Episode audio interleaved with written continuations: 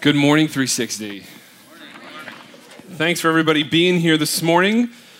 My name's Rob Chestnut. I'm one of the pastors on staff, and if you're joining us for the first time, we're in the midst of a series called Prayer from Streams to Oceans, which was a poorly chosen title for a Sunday like this. So next week, you can join us for Prayer, It's Sunny and Not Raining. We'll explain it when we get to it, but regardless. We're kind of coming to the end of our series, and I just wanted to ask everybody collectively, how has it been to pray over the course of these last few weeks? Good. Hey, okay. Awesome. Now, I know for some of you out there, though, I think the idea of praying can sometimes feel like this huge mountain that you need to climb. You know, when you think about, okay, so where would I start with? I've got these things in my life going on. I've got the things in these other people's life going on. I've got this stuff. There's this. There's war, famine. I mean, you know, everything begins to just kind of pile up, and you see this massive mountain in front of you, and you might just think like, I've got my whole life to pray for in front of me. I don't know what to do. I don't know what to say. And maybe you've been feeling that throughout the midst of this series as we've talked about kind of the different layers, but we actually haven't said anything about here is what you should specifically pray. Because, you know, for a lot of us, the idea that like, well, you can't really, can I pray the wrong thing? I mean, what if I said the wrong words? What's going to happen, you know? But that's not really the case, and we don't believe that, but at the same time, it is helpful to get a basis or an understanding of kind of where to start from. When I was a kid growing up in church, for me, being the pastor's kid, you know, there's certain responsibilities and roles that you are just given. One of them in particular is making sure you pray better than anybody else in youth group, okay? And so in doing so, and you know, this for me was just, this was a ministry I was offering people, all right? My command and grasp of the English language was better than anybody else's. I was an aspiring theater dork. So, you know, I had a concept of words that was just, you know, anathema to others. And so that is that's the right, I think. Okay, no. Andrew, you can give me a yay or a nay if I worked the wrong word in or not. I think maybe not. But anyway, I felt when it came time to pray, I needed to say the right thing and I needed to sound the right way in order to come across, in order to, you know, I didn't want to blow it, so to speak, but also, too, I was a little concerned with myself, if we're going to be honest. And so, you know, I knew that as we'd sit at that table, if it started over here, that meant I had like 4 or 5 before it was going to get to me. And man, I just started to like churn the thesaurus in my head. I mean, over and over and over again. So that when it came time, it was just like, gracious Father, Lord God, who reigneth above all others, thank you for this given day, for the sun, you know, and it would just kind of go on and on and on. And you know, but my goal in the midst of that was to try and achieve, you know, that head nod when you do like a good prayer or you say the right thing and you get the people around you and they go, My brother lovingly referred to it as cookies, like, because everyone goes, cookies, yeah, cookies, But, you know, for me, I was trying to achieve this. You know, I wanted that attention from others. I wanted to pray the right way and sound the right way and say the right thing so it held everybody else's attention. But then there was this other kid, Brian. And Brian Nesvetter, by all rights, was not the kid that my parents wanted me to hang out with when church was over. He was rough and tumble. He got into trouble. He wasn't a good kid by anybody's standards. But when Brian prayed, Brian just talked to God. And he talked to God like you interact with someone that you know really well. And it drove me crazy that, you know, I put all this effort into it, and he would just talk. He just talked.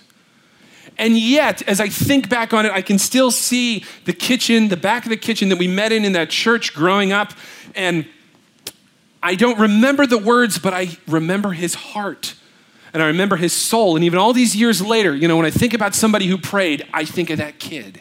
And I don't know where he is now. I don't know what he's doing. But there was something. And when it came time to pray, it just came out of him naturally. And for a lot of us, I think still we try and wrestle with that idea of like, maybe if I just say again the right things, if I work in the right words. But think about that though. I mean, how do we interact and engage with the people around us? I mean, I don't prep and plan the words in my head before I go and speak with someone like, Doug Pole, there sitteth. Behold, 'twas a marvelous day to be in thy presence recently. Thanks be for you and your wife and the bountiful dish they preparedeth. I mean, like, you know, we don't say those things. I mean, maybe you'd like that. I don't know. We'll talk about that later. But, you know, even with my wife, when I try and like say something, you know, and I try and get a little like, you know, a little Shakespeare on or something along this line of just like, darling, she's not here, so I can get away with this even better than now. But, you know, darling, you shine with the radiance of a new morning. And I just love, and she usually like within about 6 seconds, I get this. What do you want? Like, just get on with it. What do you want? I mean, obviously there's something else in there. And you know, again, these forced words that we try and come up with to sound good and appear good, and we're searching for that right thing. What does it do? It just kind of falls flat because the relationship is really what you're going for. That was the difference in that kid who sat at that table. That's the difference when we speak with other people, is it's the relationship that's there. Jesus himself even speaks to this idea of kind of going on and on with words and praying and such, because again, we sometimes feel like when we're stuck, we just gotta keep the plane aloft, okay? We're not landing this sucker, it's just staying up here and we're just going the same way. But you know, in Matthew chapter 6, and you guys can go ahead and turn in Matthew chapter 6, that's where we're gonna hang out today. So you can go there in your Bibles or your devices, or the verses will be up on the screen as well. But in Matthew chapter 6, Jesus says this, he says, "And when you pray, do not heap up empty phrases as the Gentiles do, for they think that they will be heard for their many words. Do not be like them, for your Father knows what you need before you ask him." Now I want to clarify something first here. This isn't to say, well, it is to say that God knows what you want before you say it because he's God, but that's not to say that you don't have to pray because God knows what you want because he's God. We still need to engage in that dynamic. We need to engage in that relationship of being connected to him. But when we are connected to him, we don't need to go, "Lo, for soeth, and henceforth thus saith me, I, Robert, a lowly sinner, Lord." You know, like that's not it. That's not what he's looking for. Honestly, this is more of a less is more. And we hear that phrase all the time. And when you look at other pieces of like written word or text or something along this line, the Gettysburg Address, probably the most famous speech that's been written in the English language, and it consists of 286 words. The Declaration of Independence is 1,322 words. And the federal regulation for the sale of a head of cabbage in the United States of America consists of 26,911 words. This is why Whole Foods costs so much. That one worked. But you know, when you start to draw things out and you start to pad all that information out there, it loses its value in something that could just simply be like, "You want to sell a head of cabbage? There you go." Instead, we blow it up, we balloon it, and sometimes our prayers suffer from the same thing, and it comes from maybe we just don't know what to say. Maybe we're searching for those ideal words, and so instead of like just sticking with little, we just keep going. And thankfully, we have something actually that allows us to pray the things needed to pray and not go on and on and on. And it's referred to as the Lord's Prayer. It's the model prayer that we want to talk about today. And the Lord's Prayer actually consists of 56 words. 56 words, that's it. But what's interesting to think of is that this small little phrase, these little chunks of sentences, those 56 words, have been around for thousands of years. And while they're super important and carry all this weight, they've also lost, I think, some of their value because they've been around for so long and it has been repeated ad nauseum over and over and over again. Martin Luther in the 1500s said, "The Lord's Prayer is the greatest martyr on earth. Just as the name and the word of God is, for everyone abuses it, few comfort it and make it happy through using it correctly. This was in the 1500s, Martin Luther saying, man, this thing's getting worn out. It's just, we are beating a dead horse with the Lord's Prayer. So what does that mean for us in the 2000s when we're still trying to say it? And when I told Audrey, this is what I'm going to pray, I'm going to do the Lord's Prayer this week. And she just said, man, before every football game when I was in school, we did the Lord's Prayer. Before every marching band competition in school, we did the Lord's Prayer. Before every volleyball tournament in school, we did the Lord's Prayer. She went to school in Texas, by the way, if you can't tell. And it became overused and essentially underappreciated because it just became this thing we just threw out there for the sake of throwing out there, and it didn't carry any weight. It didn't carry any meaning anymore. And the reality, though, as you think about it, if you look back at the early church and how it spread outward and kind of continued on from there, historically, when it came to writing the Bible in a new language, the first thing that got translated was the Lord's Prayer. The very first thing. For many people, it was the compass by which they would start the translation effort, because that amount of phrases and sayings and things would give a good grasp of the grammar along that line. I did some research, and there's books from the 16th century that just contained, all it was the Lord's Prayer in tons of different languages. Because that was the model. You learn in this, okay, you can learn in this, you learn in this, you learn in this. So in some ways, even before the Bible was given to people, the Lord's Prayer was given to people. And what value, though, does it hold for us now? It's just something we say. And yet, it's also the prayer that Jesus himself gave to us on earth. So it's foolproof, everybody.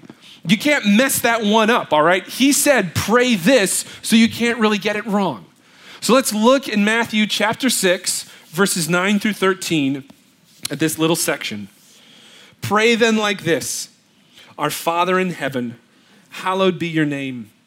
Your kingdom come, your will be done on earth as it is in heaven. Give us this day our daily bread, and forgive us our debts as we also have forgiven our debtors. And lead us not into temptation, but deliver us from evil. This is the Lord's Prayer.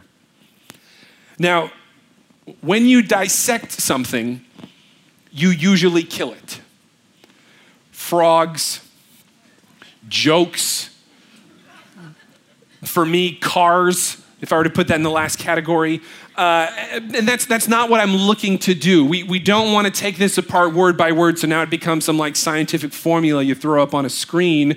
But instead, it's more the idea of understanding that the Lord's Prayer was not originally written in English. It was written in a different language, and other languages do a much better job of conveying and communicating emotion and feeling and weight than our language does. Sorry. So what we want to do today is kind of break down these different stanzas and understand why it was written the way it was, so that we can see it in a different light. So that when it comes to us saying the Lord's Prayer, it does not become some droll thing we recite, but it becomes the prayer that God wants us to pray. So I'm going to take a page out of my own reading of the Bible and not continue on talking and get straight to it. So if you look in Matthew chapter 6, verse 9, the very beginning, our Father in heaven, our Father in heaven.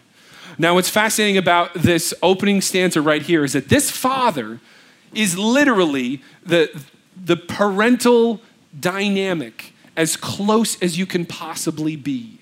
It's our Father. It's Dad. It's Daddy, it's Papa, it's whatever word you used growing up that you chimed into. I have two little girls at home, and my favorite part of the day is coming home after the end of work, because I open up the door and I get two blonde streaks of lightning that come at me full force. And Adria, who's, just not even two yet, she still no grasp of the English language, but she runs at me full force and just goes, Daddy, Daddy, Daddy, Daddy, Daddy, Daddy, Daddy, Daddy, Daddy, and then boom, right there on the leg. That's what this is. That's what this dynamic is. You're getting as close as you possibly can in that relational aspect of saying, our Father, Dad, recognizing who he is and who you are in connection to him. That's where you find yourself in this part. And what's interesting is, growing up, people would pray and they'd say things like, Dad. You know, they'd start to pray and they'd start with like Dad or Daddy or Papa or whatever. And I would just be like, what's wrong with you people? Well, you know, you're praying to God. That's dumb. And now I look at it and I go, no, I was wrong. This is the approach we should have. We should be so comfortable with God that we would interact with him like we would interact with our parents. That dynamic, that closeness, you would want to hold him there. But what's interesting is, immediately after we say that and we go here, our Father in heaven, what's next? Hallowed be your name. And so this is the next one, again in verse 9, hallowed be your name. So we're going from right here, the close dynamic, to hallowed be your name. Now, if you hallow something, you are making it holy. You are making it perfect. You are setting it apart. It is going to be different from anything else you interact with. And the name of God, who he is specifically, carries so much weight and grandeur and power that you can't help but stand back and go, whoa. So it's this very incredible dynamic of being so close and then yet in a split second, you got to stand back. For me, it's that image almost, if we can just engage our imaginations a little bit here. But imagine that your father is the King of England, okay? Imagine what kind of access you would have that, you know, you could go and sit on his lap on the throne. All right? And he's there and he could speak with you and talk to you and ask like, how was your day? Tell me how you're doing. Just 1 second, buddy. And he sets you down and then he goes and he puts the crown on his head and he like steps out to Buckingham Palace and addresses the whole nation kind of thing. Think of your relationship. Think of your interaction of like, that's my dad? That's who I get to call dad? Like 2 seconds ago, we were like being silly and now he's wearing a crown, he's got a scepter, he's addressing the whole country. You know, you carry that weight and significance. I think it's funny even like, you know, if you interact with somebody who's like powerful or famous or whatever else, even like TV commentators, as much as they hate president, you know, pick your president, doesn't matter. But you know, the one side that hates the other guy and boy, they hate him. But if you put him in the same room together, have you ever watched that and what happens then? Mr. President, it's wonderful to be here, sir. Thank you so much for this opportunity. I really appreciate everything you're doing. Don't listen to what I'm saying on TV. It's just all for show. But really, you're a great guy. No, thank you. Thank you. No, thank you. Thank you. I mean, there's that reverence that comes from the relationship. There's that reverence that comes from understanding who you're dealing with. Correct? And this is what we find ourselves in. So we are super close in that access, and yet instantaneously we stand back and we go, hallowed be your name. So not only are we recognizing who God is in saying this statement, but it's also recognizing who we are in this statement. And this is something like to help pull out a little bit more. If you're in the presence of someone like that, you get a mentality of Psalms 19, verse 14 that says, let the words of my mouth and the meditation of my heart be acceptable in your sight, O Lord, my rock and my redeemer. When you interact with God at that level, you're like, whoa, okay, hey, I know who I am and I know what I can and can't do. And I want to make sure I say the right thing and be the right person because I'm aware of who I'm with. And God continues on from there. The prayer continues on from there. And we stay within these heavenly realms because the next statement is in verse 10, your kingdom come, your kingdom come. Jesus is constantly talking about the kingdom as you read throughout the scripture. In fact, he himself refers to the kingdom of heaven 31 times in the book of Matthew, and throughout the entire New Testament, the kingdom of God is referred to 68 times. So this kingdom dealing is something of significance. This kingdom mentality is something that's constantly on his mind and on his lips. But what is the kingdom specifically that we're referring to? This is the end of all things. This is the reconciliation of God and man together as they were in the garden. It is bringing about a perfection, a level of relationship that hasn't existed, and this is what we want. We want this close. We want this coming. This is why he came to earth, to preach the good news, to talk of that opportunity to bridge the gap and to bring back what was lost in paradise. This is that idea. This is that high level VIP Revelation 21 type stuff, okay? This is the real deal that we're asking for.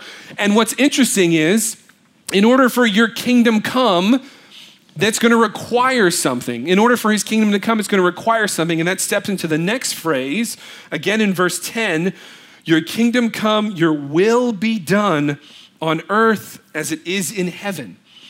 So here's two things at play here within that phrase, your will be done on earth as it is in heaven. Because first off, it's that willingness on our part to say, God, I want you to do what you need to do on earth in order for the kingdom to come. But there's the other side of it as well, where we get to say, God, I also want to be a part of what's happening. So not only allowing you to happen, but allowing me to have a part within it. This is the reason why when you accept Jesus as your Savior and you decide to become a Christian, you don't just disappear and you're gone, like everybody instantly up to heaven. But you get to stick around, you get to be here because you have a part to play in that will. You have a part to play within that kingdom coming.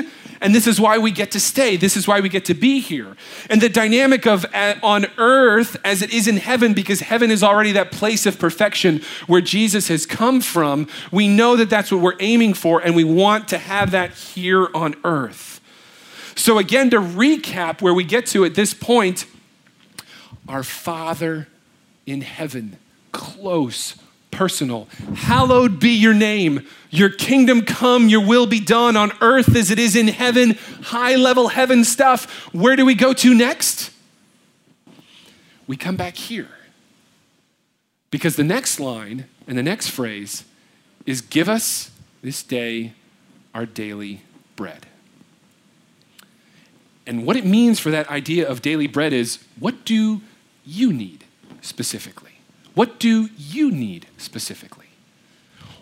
God goes from the upper levels and he comes right back down to you again. So he's right here. He says, just you and me. What is it that you need for today? How can I be here for you? And the reason we say, give us this day our daily bread, is because it's a specific allotment of time. It's not, God, please give me everything I need for the rest of my life, because then I don't really need anything else and I'll be good to go. But instead, that idea of praying it over and over again, coming back and recognizing, okay, what is it that we need for today? What is it that we need for today? Not talking about tomorrow, we're talking about right now. We're talking about this finite time. And now for some of us, as we read this line and we say, give us this day our daily bread, and we as Americans in the 21st century have enough daily bread for 7 months in our pantry, that's not what we're talking about either. It's not the physical needs. It is a part of it, but it's also more of what's going on with you right now. Maybe you need encouragement. Maybe you are praying, God, give me a miracle. Maybe you're asking or searching for something. Maybe you just need to be reminded of who you are. That's your daily bread. That's what God is coming close to say, what do you need today? How can I meet your needs today? And in what way can I do that?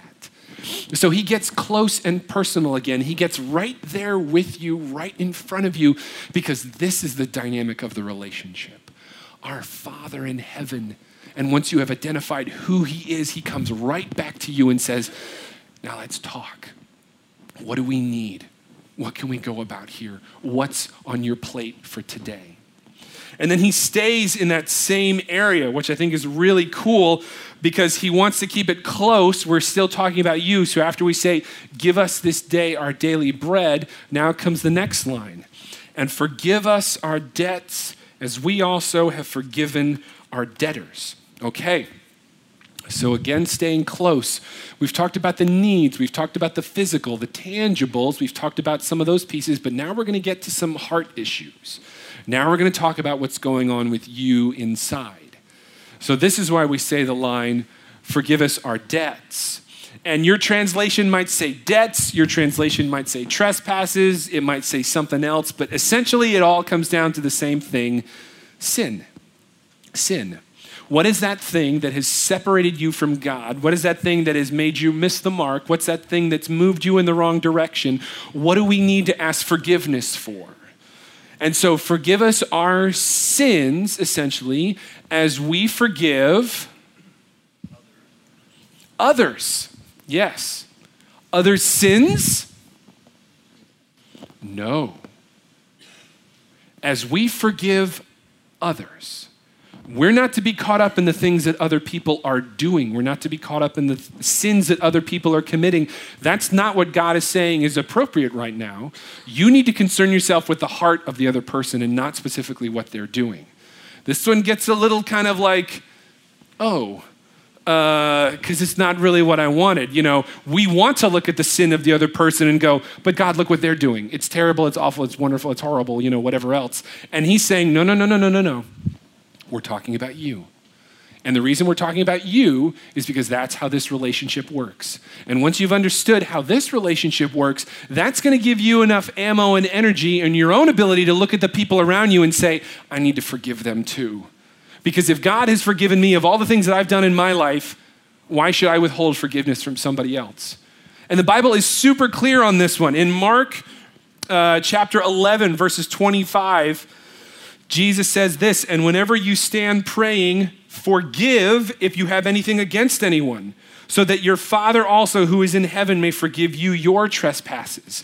At the end of giving the Lord's Prayer in Matthew, he actually goes back to that same line again, essentially, and says, make sure you forgive other people because that's how God is going to be able to forgive you.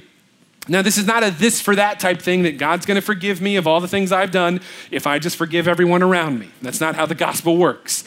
What you are actually going to see is because God has forgiven me of all the things that I've done, because I've been pardoned and I'm set free, it is therefore the energy, the ammo that allows me to forgive the people around me. And that's grace. That's a little shot of grace right there in case you were wondering. And it's a beautiful thing. And again, if you have questions about that part, it comes up again and again and again within Scripture of the importance of us forgiving the people around us because God has forgiven us of what we've done specifically. Deal with our own heart specifics. We don't need to worry so much about everybody else around us. So that gratefulness of being forgiven then moves us into this next section that again still kind of deals with that sin dynamic. And I feel again, this is God, you know, this is us staying close again in this next phrase. So Matthew 6:13 says this, and lead us not into temptation. Now, maybe this one might get a little tricky for some of us as we read it and we say like, okay, so God's going to bring me into temptation. Like God's going to pull me into this? Like, how does this work? That doesn't really make a lot of sense. And I want to clarify this one in particular, and the Bible is super clear on how God and temptation, how that dynamic works. And it's not the way it kind of seems like when it initially comes out. James 1:13 and 14 says this, let no one say when he is tempted, I am being tempted by God, for God cannot be tempted with evil, but he himself, the individual, but he himself tempts no one, but each person is tempted when he is lured and enticed by his own desires. So what this is essentially saying is not the sense that, you know, God is throwing you in this dynamic, but that God allows things to happen in our lives that are going to test us, that are going to be that dynamic of temptation that we're going to come in contact with. Like, I don't need anyone to remind me of what my primary sins are, okay? I do not have a gambling problem. If I lose 25 cents on one of those slot things, I am wrecked for a week, okay? The enemy is not hitting me with like, guess who got a free trip to Vegas? You know, those things don't pop up in my mailbox, okay? Those are not the things that hit me, but the things that do, oh boy. I don't need to pray, God, lead me not into temptation that I start a gambling problem or something. That doesn't happen. But the other things that do lead me into temptation, I know what those faults are. I know what my pride feels like. I know what my ego does. And I know that that's where I'm getting pulled. This is the dynamic that James is talking about, is it's not God specifically throwing me into the mix, but he's saying there are things that are going to happen in this world, like Job we talked about the other week. There are things you're going to encounter, and you have an option to step in or step back. This is why we pray, lead us not into temptation. It's God, help me not go there, essentially is what it's saying. But is that always the case? We pray it and we're well-intentioned, but it doesn't work that way. As much as we try and strengthen our faith in that part, there's still the likelihood that we're gonna fall. A great example of it in particular is found in the story of Peter, right before Jesus and the disciples go and pray in the Garden of Gethsemane. So as that story goes, the Last Supper is taking place. And in the midst of the Last Supper, Peter disciple extraordinaire, gets up and he just says, Lord, I'm going to follow you to the end, and I will never deny you under any circumstances whatsoever. And Jesus looks back at him and he says, Peter, before the rooster crows 3 times, you will deny me. And I imagine Peter in his own headspace or whatever is just like, oh, come on. No, he's being funny again. I mean, come on, I am the rock, right? I mean, that's what you kind of named me that. Like, I think I've got, keys to the kingdom. Like, I would think we've talked about that point. And yet, we go to the Garden of Gethsemane and Jesus says this in Mark 14, 37 to 38. And he came and found them sleeping and he said to Peter, Simon, are you asleep? Could you not watch 1 hour? Watch and pray that you may not enter into temptation. Enter into temptation. The spirit indeed is willing, but the flesh is weak. What Jesus is saying here is that, Peter, you were very well intentioned when you said, Lord, I'm never going to deny you. And your spirit probably says, Lord, I'm never going to deny you. But when you actually left this garden and you followed me into that courtyard around that fire, and people ask, weren't you with him? What does he do? I wasn't with him. I know what you're talking about. I know what the heck you're talking about. In other words, not found in the Bible, he begins to go off and he denies Christ 3 times. Peter falls right into that temptation. And this is what happens for a lot of us, is we're very well-intentioned in that dynamic of saying, Lord, please don't let this happen again today. But the likelihood maybe, if we're not praying, if we're not active of being led not in temptation, we're going to go. But this is where Christ, continuing in his love, lead us not into temptation. And what's the next part? But deliver us from evil. Deliver us from evil. God knows in that closeness of relationship, I love you, but I know you're probably going to mess up. And when you do, I'm going to give you a way out. This is what that prayer is. Deliver us from evil in verse 13. And it's interesting. So you have this kind of before or after, lead us not into temptation in hopes that I don't, but deliver us from evil if I should. Augustine is very famous for saying that if you conquer thine own self, the whole world is conquered. Because our flesh fights and wrestles against us of the things we do or not want to do. And this is where that comes into play. So Lord, I've messed up. I've fallen in. Deliver us from evil. Rescue me from that. Give me salvation. Pull me out of that place. And what's interesting too is the word evil in particular is used. Evil. And that's something we just don't throw around regularly in our, everyday vocabulary. I feel it still holds the weight and the value that it should in the original language, because evil is the consequences of the sin that happened. Evil is the pain that you're dealing with. Evil is the results maybe of what happened. This is that outward ripple of the enemy, of the evil one, as he's referred to, who pulls you in.